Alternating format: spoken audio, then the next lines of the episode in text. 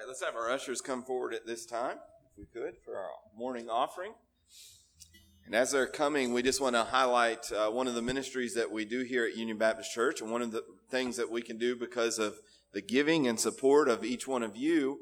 Uh, this this afternoon, as we have for the probably past couple years now, we're we're going to be going to Oakwood Nursing Home in Tell City, and uh, that's a ministry that God has blessed. We've we've seen one person baptized and We've seen others there who are just helped by that ministry, who are encouraged uh, just by visiting with us and then by having the word taught to them and preached to them.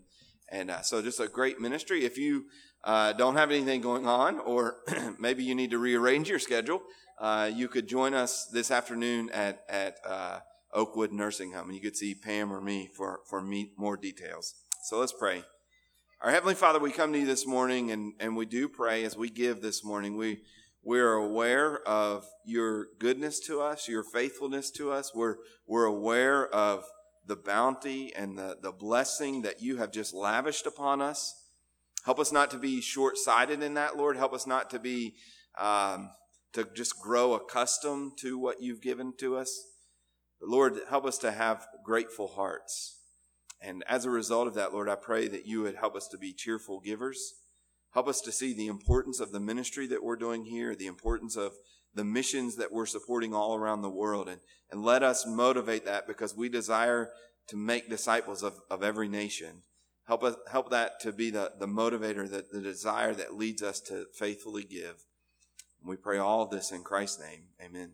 This morning we're continuing in the book of Ephesians. If you go ahead and take your Bible this morning and turn to Ephesians chapter 4. We're going to be looking at these same verses again. So we talk about the Christian change process. We know that as Christians, as Vance mentioned in his prayer, that uh, the end goal is not simply believing and then being baptized and confessing our faith in Christ. That's only the beginning of the, of the Christian life. That's, that's where we start. Praise God. We need that. We, we need that moment of conversion. We need to be born again and we need to publicly confess our faith in Christ. But for too many churches and for too many Christians, it seems like, okay, now we're done. I walked the aisle. I prayed. I, I asked Christ to save me and I've been baptized and now I'm a member of the church and I'm saved and satisfied and I'll just ride my time out until I get to heaven. But we know that that is not uh, the end game. For the apostle Paul, he said that the goal was that we would be built up till we attain full maturity, that we would be built up to the full stature of Christ. We as individuals and then corporately together, we should reflect in a better way uh, Christ and His image. We should look like Christ as individuals and corporately. We should we should be an image, image bearers or reflectors of Jesus Christ. And it's a process in reaching that point. And we call that process sanctification. So let's read uh, these verses once more. Ephesians 4 and verse, we'll start at verse 17. Now, this I say and testify in the Lord that you must no longer walk as the Gentiles do in the futility of their minds they are darkened in their understanding, alienated from the life of God because of the ignorance that is in them due to the hardness of their heart. They have become callous and have given themselves up to sensuality, greedy to practice every kind of impurity. But that is not the way you learned Christ, assuming that you have heard about him and were taught in him as the truth is in Jesus to put off. This is what you've been taught in Christ, remember? To put off your old self. That's step one. Put off the old self, which belongs to your former manner of life and is corrupt through deceitful desires, and to be renewed in the spirit of your minds, and to put on the new self, created after the likeness of God in true righteousness and holiness.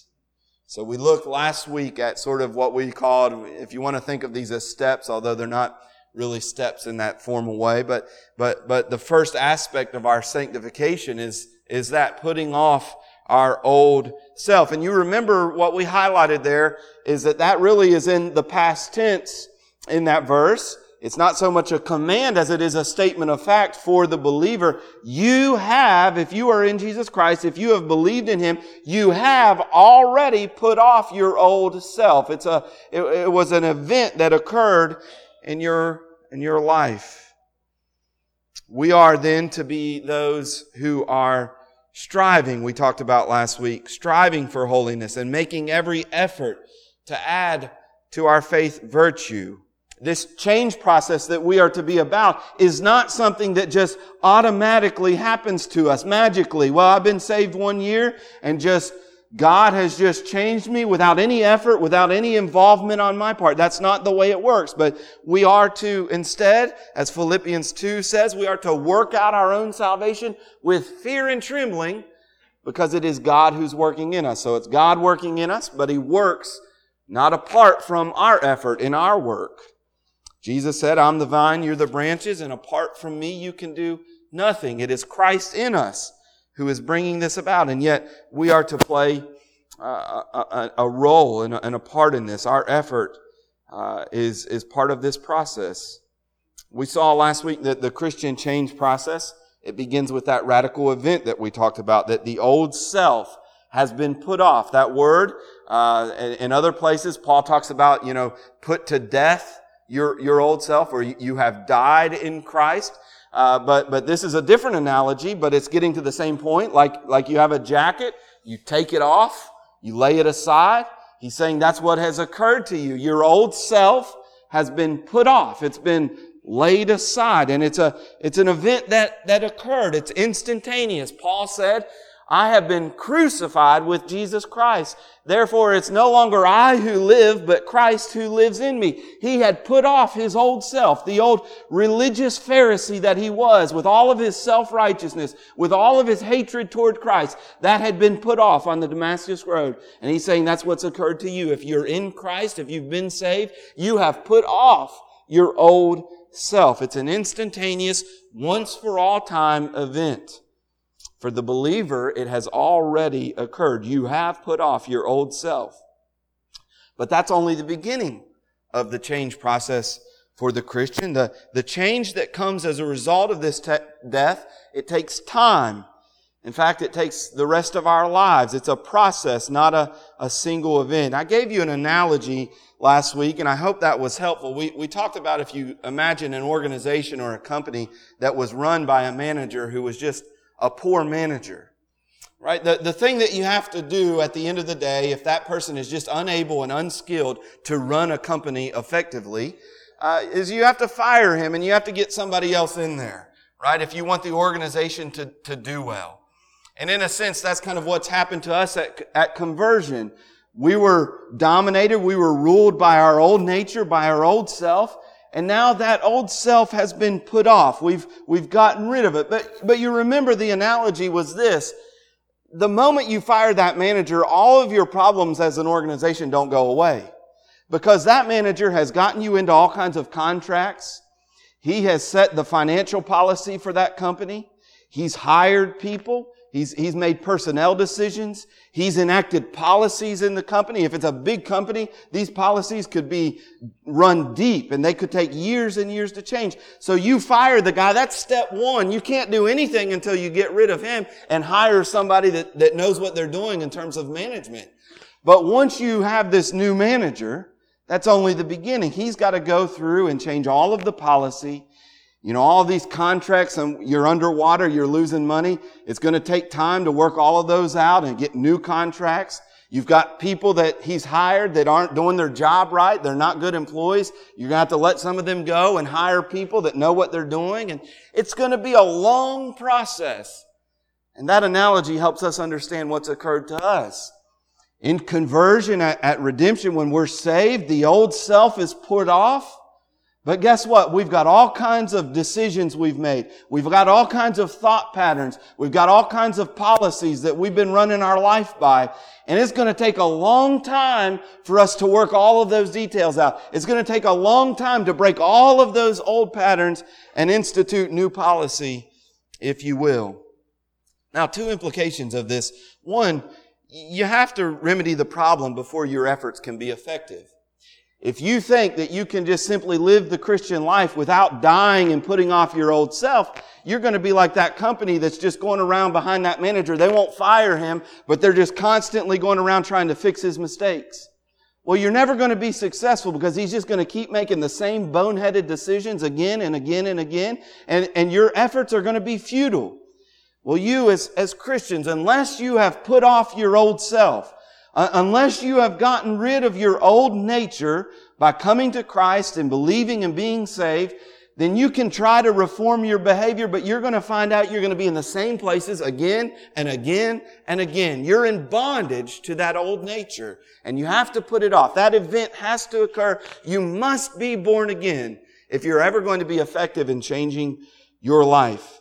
It must begin with that one for all time event that radical event of putting off your old self.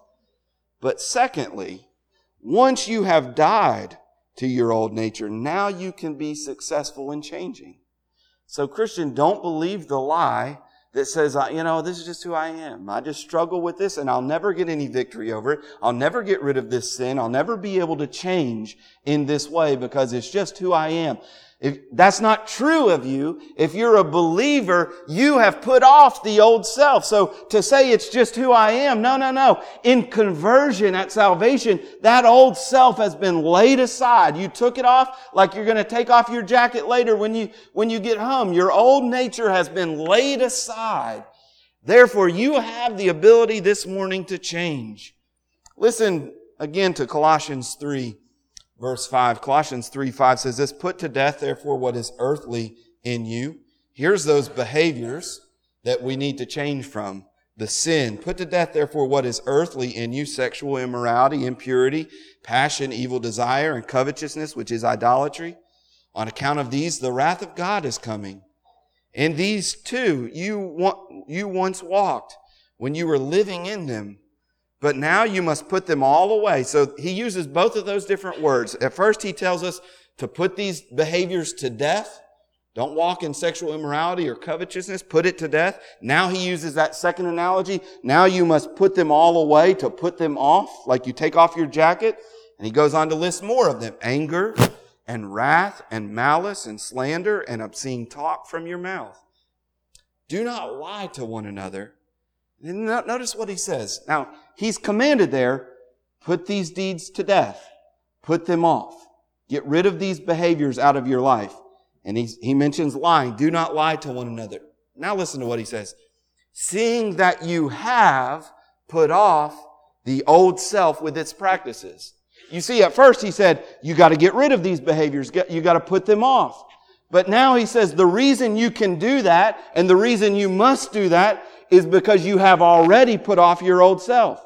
You've already fired that old manager and now you've got to get rid of all of his bad policies. You've already got rid of your sinful nature. You've laid that off. It's been put to death. The power that it had and the control that it had over you is broken through the gospel and through Christ. You've been resurrected with Christ. So that has been put off. But now you've got all of these sinful practices that you've got to continue to put to death. You've got to continue to put them off. And that's what we're called to do. That is what this, this change process is how it begins and how it, how it continues. Once your old nature is put to death, then you can be successful in correcting those behaviors because the power of that old nature has been broken. So you might ask the question this morning, why is it so hard? Why do I find it so difficult to get rid of those sinful behaviors? Anger, you know, anger just seems to dominate me. I, have tried to get rid of my anger, but why is it that I can't put it to death? Why is it that, that I cannot get rid of it? I seem to have such a difficult time with it. If, if my old nature has already been put off, why do I struggle? Well, listen, the difficulty is that we have learned behaviors over the years, and these practices have been ingrained in our lives and in our mind. They're, they're, they're, they're through repetition and, and, and through constant practice in these things. We have learned certain behaviors and the power that that sin has over us is broken. And yet we find ourselves going in the same direction again and again and again. As I mentioned, you know, getting rid of that manager, firing him. Hopefully this analogy is helpful for you. It's helpful to me, so that's why I keep going back to it. But, but you understand that all of those policies that he's made, all of those decisions are, are continuing. You know, one of the things that you'd have to do if you were the new manager, if you wanted to change the direction, you said, we got to do things different. Uh, you're going to have to retrain those people again and again and again. They've learned practices, right? So you're going to walk out your door. You send that memo out says, okay, we're not doing that. We're not doing that that way anymore. We've got new protocol. We're, we're, we're going to train you and you go take everybody through training. You walk out your door as the manager the next day and what do you see? That guy's doing that the, the way he used to do it. Say, hey, what are you doing? He's like, man, I've been doing this for 20 years and we've always done it that way. And I don't even know exactly what you want me to do. It's going to take time again and again and again to break those wrong habits and establish new habits. That's what's going on with us as Christians. Our nature's been done away with that sinful nature, but we have established patterns of thinking and patterns of behavior, and it's going to take time again and again and again to change those. And that's what the change process in the Christian life is all about. That's why it is that the, the Christian life is, is like this. We, we uh, are involved in a lifelong, ongoing kind of work. What we see this morning is that a central part of this process of change is in renewing, or we might think of retraining our mind. You see that. He says, you have put off your old self. And then he says, and renew, be renewed in the spirit of your mind. This is sort of phase two.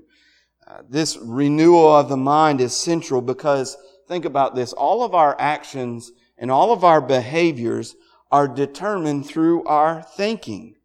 Your thinking and your mind is what drives your behavior. So if you want to change your behavior, You've got to change the way that you think. You've got to think in new ways. If you continue to think the same old ways and fill your mind with the same old things, then you're going to get the same old behavior that you had before. So in the Christian life, in this change process, this renewal of the mind is a central part of it. We've got to be changing the way that we think all of the time and conforming it to the Word of God.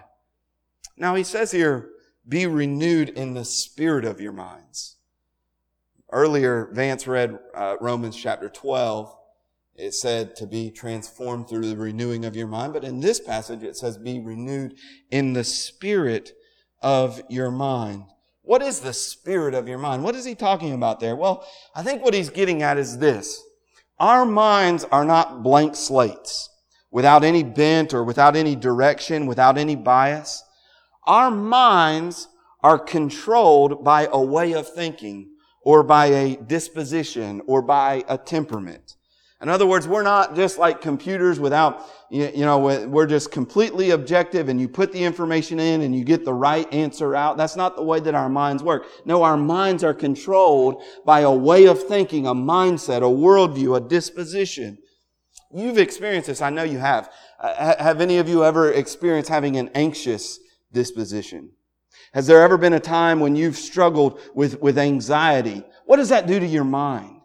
What, what happens to your mind as you become anxious about something? No matter what you're trying to think, no matter what you say, I'm going to think about something else, that anxiety, that, that anxious temperament draws you right back in and you're worrying and you're thinking about that thing that you're worried about. Or what about just having sort of an angry disposition? We talk about it, don't we? I just woke up on the, on the wrong side of the bed. I, I'm just in a bad mood, a bad temper. What happens to your mind? That temperament, that mindset controls your thinking. And so as you're sitting there in the morning and, and your spouse is sitting across from you eating cereal, all you can think about is her crunching that cereal and it's making you mad. And you say, I got to think about something else and I got to, I'm to, I'm to read the paper. I'm to shift what I'm thinking about. But no matter what everybody around you does, because you have an angry disposition or an angry temperament, your thoughts just go right back to that. You, you, it's almost as if you can't control your own thoughts. You see, we're not as reasonable and as uh, objective uh, in that moment. Where your mind, your thinking and reasoning is controlled in that moment by a disposition, a temperament. And we're not, as human beings, we're not as objective and reasonable in the, the truest sense because our, our minds are controlled by a way of thinking that dismisses or skews the truth. The reality is for us this morning is that the Bible teaches, just like sometimes we're controlled by an angry disposition or temperament, sometimes we're, we're controlled by an anxious temperament. The Bible teaches that we are all, as a result of the fall, we are all under the control of a sinful disposition. In that moment, when you're getting angry, you say, I know this isn't reasonable. I know this isn't right. I know I love my wife, but why won't she stop crunching that cereal, right? Or I know that I shouldn't be worried about this. I know this is not even that big of a deal. I know that God's going to take care of me, but all I can think about in this moment of anxiety is just this, these thoughts of anxiousness. It controls our mind. Well, the, the same is true when it comes to sin. We are all controlled by a sinful disposition. We are not objective in, in that way. We have a, the spirit. You see, that's what he's saying. In the spirit of your mind, the disposition that you have needs to be made new. We would be wrong to think that there's only certain times or certain ways that we're controlled. The Bible teaches that we are all controlled by a sinful mindset. We are not objective. This is why simply giving people information and educating them is not an answer in itself. Whether you're talking about individuals, the ills or the, the, the, the problems that an individual is having or the problems of society at large, education is not enough. And that's what the world wants to do. Let's just educate. Let's teach. You know, so we go into impoverished neighborhoods. If we simply teach them about good practices and the way that they ought to live their life, then they will raise themselves up out of poverty. If we go onto college campuses and universities and we, we educate them about sexual assault and, you know, no means no and, and, and just the wrongness of. If we just educate these young people about the dangers of drinking too much and all of this, then the problem will take care of itself. If we go into our high schools and we tell our young people the dangers of drug use and, and how this will wreck their lives and how they just need to say, just say no, right? If we educate them in that way, then, then we can get rid of the, the problem of substance abuse. Well, we know that not as if those things don't have any effect or, or don't help at all. Uh, we probably ought to do those things, but they don't solve the problem, do they? That's because we have a sinful mind. A, a, spirit of our mind that is bent towards sin. And so you can tell somebody about how wrong it is to sexually assault someone else. You can teach them and train them about it, but their mind doesn't compute that in the right way because they have a, the spirit of their mind is bent towards sin. It's bent in a, in a unhealthy direction. Our minds, you see, are not pristine, white, untainted, unbiased machines. You put in the right information, you get out the right output, right? Our minds don't work that way. Our minds are controlled by a sinful disposition, a sinful viewpoint that taints our reasoning and our thinking. If you want to think about a, a computer, you could think of it in this way. Uh, the spirit of our mind might be something akin to the software. You have the hardware, right? All of the, the, the parts that make up the computer. Uh, but that isn't enough, right? You have software that runs that computer and, and it causes it to function in certain ways. And, and what this is saying, if we're talking about the spirit of our mind, that would be akin to, to the software. The, the problem isn't so much with the hardware, with our, with our brain. The problem is with the software that is running our brain. It's corrupted by sin, like, like a computer that gets a virus, right? You, you hit the button and it doesn't do what it's supposed to do. It doesn't function properly because there's a virus in that software. There's a problem there. And that's what he's saying here. In the spirit of our minds, our minds are corrupted by sin. This corruption came from and is a result of sin. You, you go back in what Paul's been talking about in verse 17. He says, don't walk as the Gentiles do in the futility of their mind. And then verse 18, he says, they are darkened in their understanding. That's our mind. They are alienated from the life of God because of the ignorance that is in them. That's their mind. Their minds are ignorant of the truth and true reality. But why is it? Why are they ignorant? Why is their understanding darkened? Listen to what he says. They are the ignorance that is in them due to the hardness of their heart. You see, there's a, there's a spiritual problem that has corrupted their understanding and has darkened their reasoning. And, and that, that corruption is sin. It's like I mentioned earlier, like waking up in a, a bad mood. You see everything as something that makes you mad. So, so it is. Uh, we're walking through this life with a sinful disposition. We're in the ignorance of our mind, the futility of our minds. This corruption came because of uh, uh, on humanity. It came on humanity because uh, humanity bought into a lie. You see that in verse 22. To put off the old self which belongs to your former manner of life and is corrupt through deceitful desires. We have, as humanity, we've bought into a lie. It goes back to Adam and Eve. Satan tempted them to doubt what was true, what God had said. You will not surely die.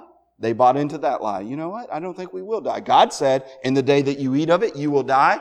But I'm sort of doubting that now. And then Satan tempted them to believe something that was untrue. And he said, you know, God is really keeping something back good from you. He knows that there's something good. And if you eat of this fruit, you would have it, but God doesn't want that for you. They believe that lie. And as a result, all of humanity, all of us who have been born from Adam and Eve now have been corrupted in our thinking. Our, our understanding, our reasoning is darkened. As a result, humanity now all of us are truth suppressors. We deny the truth. We reject the truth. We hear the truth, but our minds are darkened. They're, so we suppress it. We don't want to hear it. That's what Paul said in Romans 1:18. The wrath of God is revealed from heaven against all ungodliness and unrighteousness of men. Listen to this, who by their unrighteousness suppress the truth.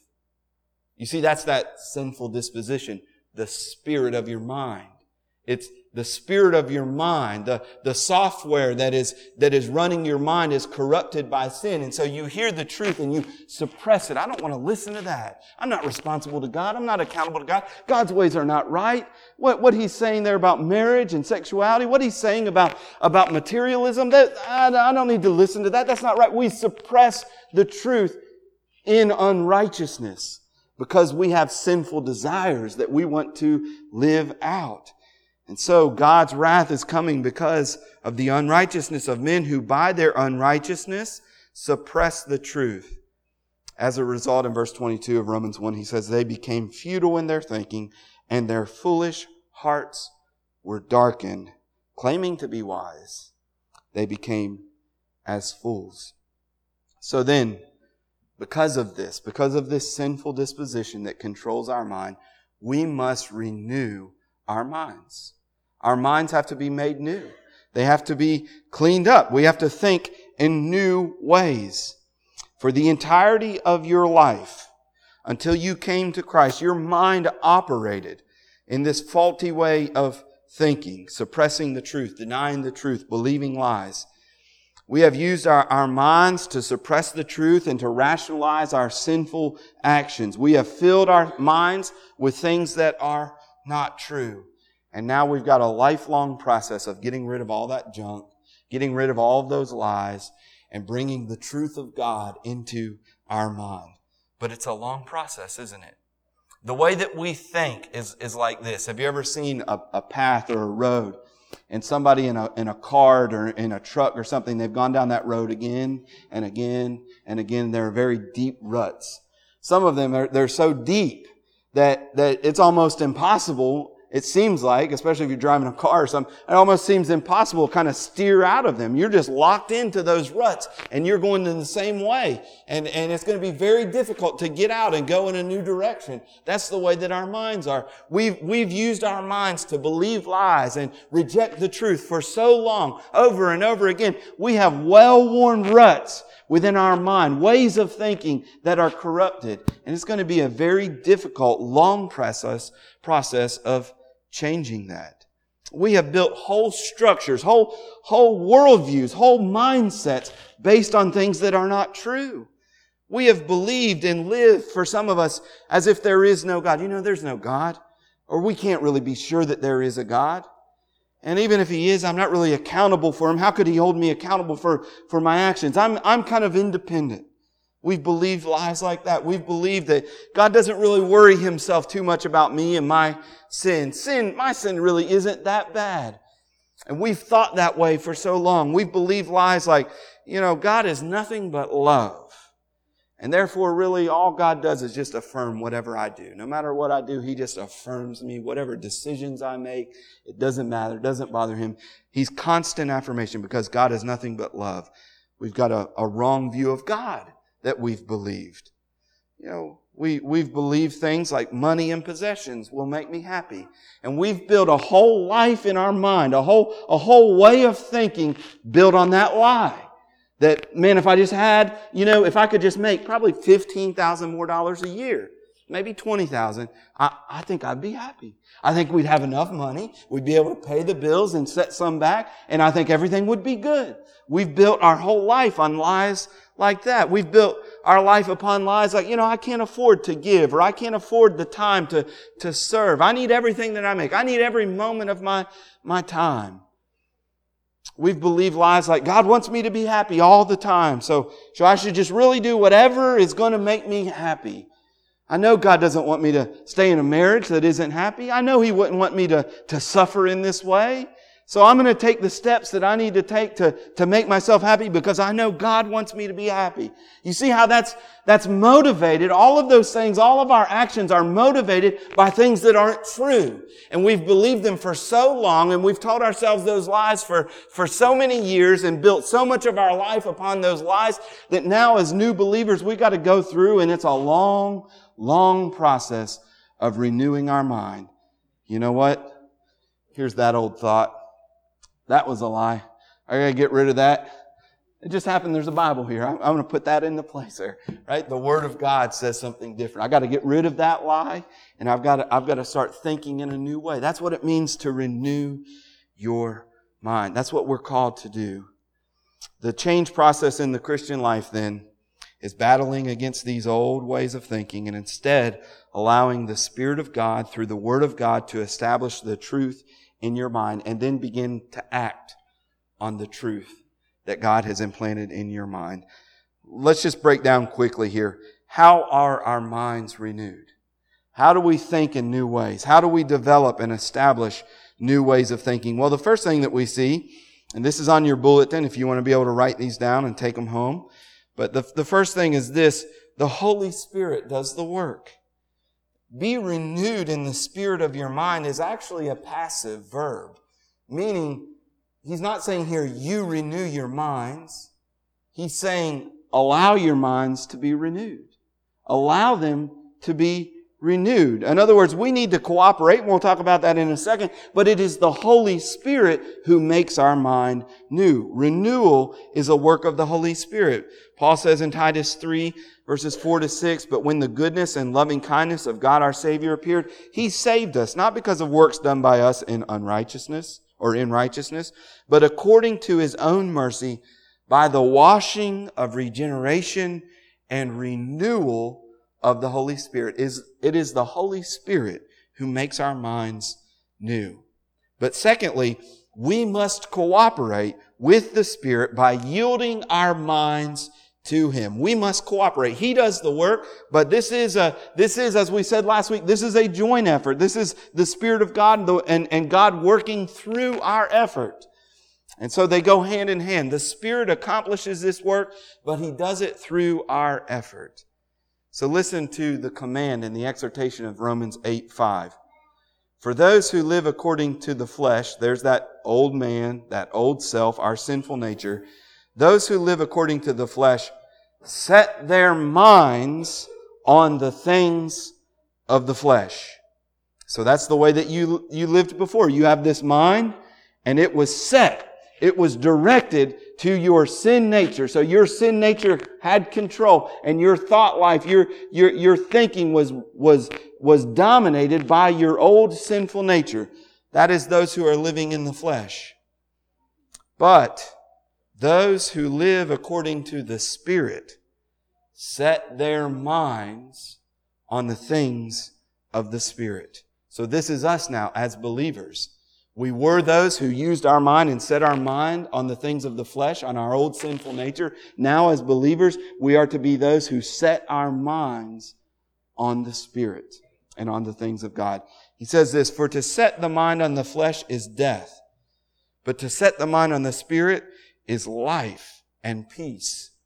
For the mind that is set on the flesh is hostile to God, for it does not submit to God's law. Indeed, it cannot.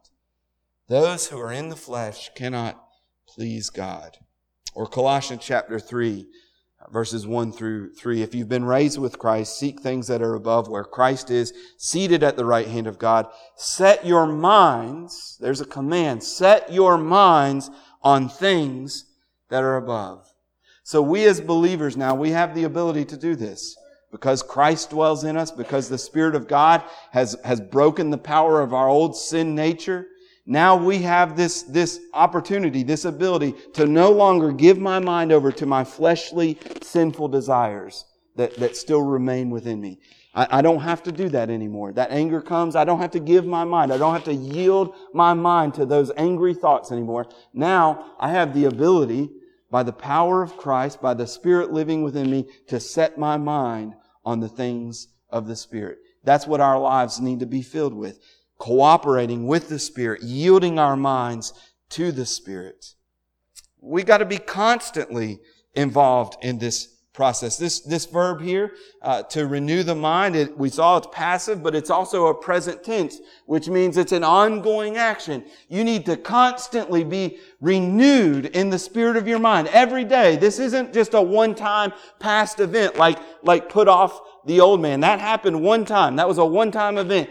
But now there's this ongoing process. Every day you wake up, I need to change my thinking. I need to be renewed in the spirit of my mind. I need to yield my mind to the spirit and not yield it, not give it over to my old sin nature. And so Paul tells us in Corinthians that we are to take every thought captive. That's 1 Corinthians 10, 3 through 5. Take every thought captive so Christian, don't just sit back and passively allow your mind to go wherever it wants to go. You have control over it. You as a new person renewed in the image of God. You as a, a person within whom the, the Holy Spirit is living and dwelling. You have the ability to battle those thoughts in your mind and to yield your mind to the Spirit rather than the flesh. If you want to change as a Christian, that is a big, huge part of the battle. You've got to think and take every thought captive to obey Christ. And then we see that the Spirit uses the Word of God to renew our minds. So in, in John chapter 8, Jesus says this. So Jesus said to the Jews who had believed in him, if you abide in my word, if you, are, if you remain in my word, if you saturate yourself in my word, if, if you build your life around my word, you are truly my disciples and you will know the truth and the truth will set you free. You see, we're in bondage. Why are we in bondage? Because we've always believed lies. But now through Jesus Christ, we can know the truth and we can be set free from that old sinful lifestyle. Christian, you need to know and believe the truth. There are other passages we won't turn to, John 15, 7 and 8, John 17, where Jesus says to sanctify them. That's this process we're talking about. Sanctify them, Father, in the truth. Your word is the truth. And so this process of renewing our minds happens through the word of God. Let me read one more passage from Ephesians chapter 5, verse 25. Husbands, love your wives as Christ loved the church and gave himself up for her that he might sanctify her you see, God's purpose for you is not just to save you and, and give you an escape out of hell. His purpose, why Jesus died, right here it says, is that He might sanctify you.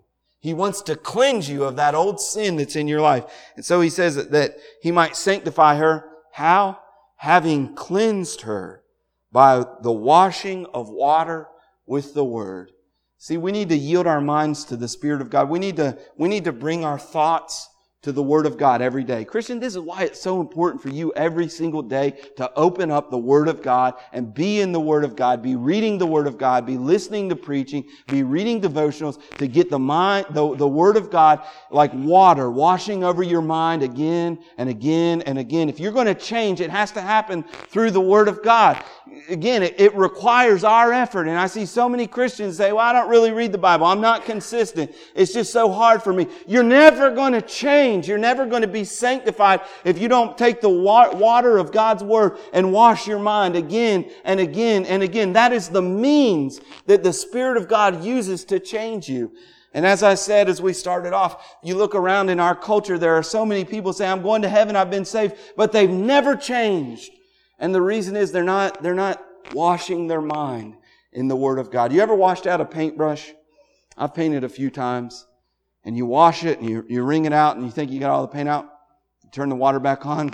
There's more paint in there. How does that happen? I, it just seems like there has to be a finite amount of paint in there.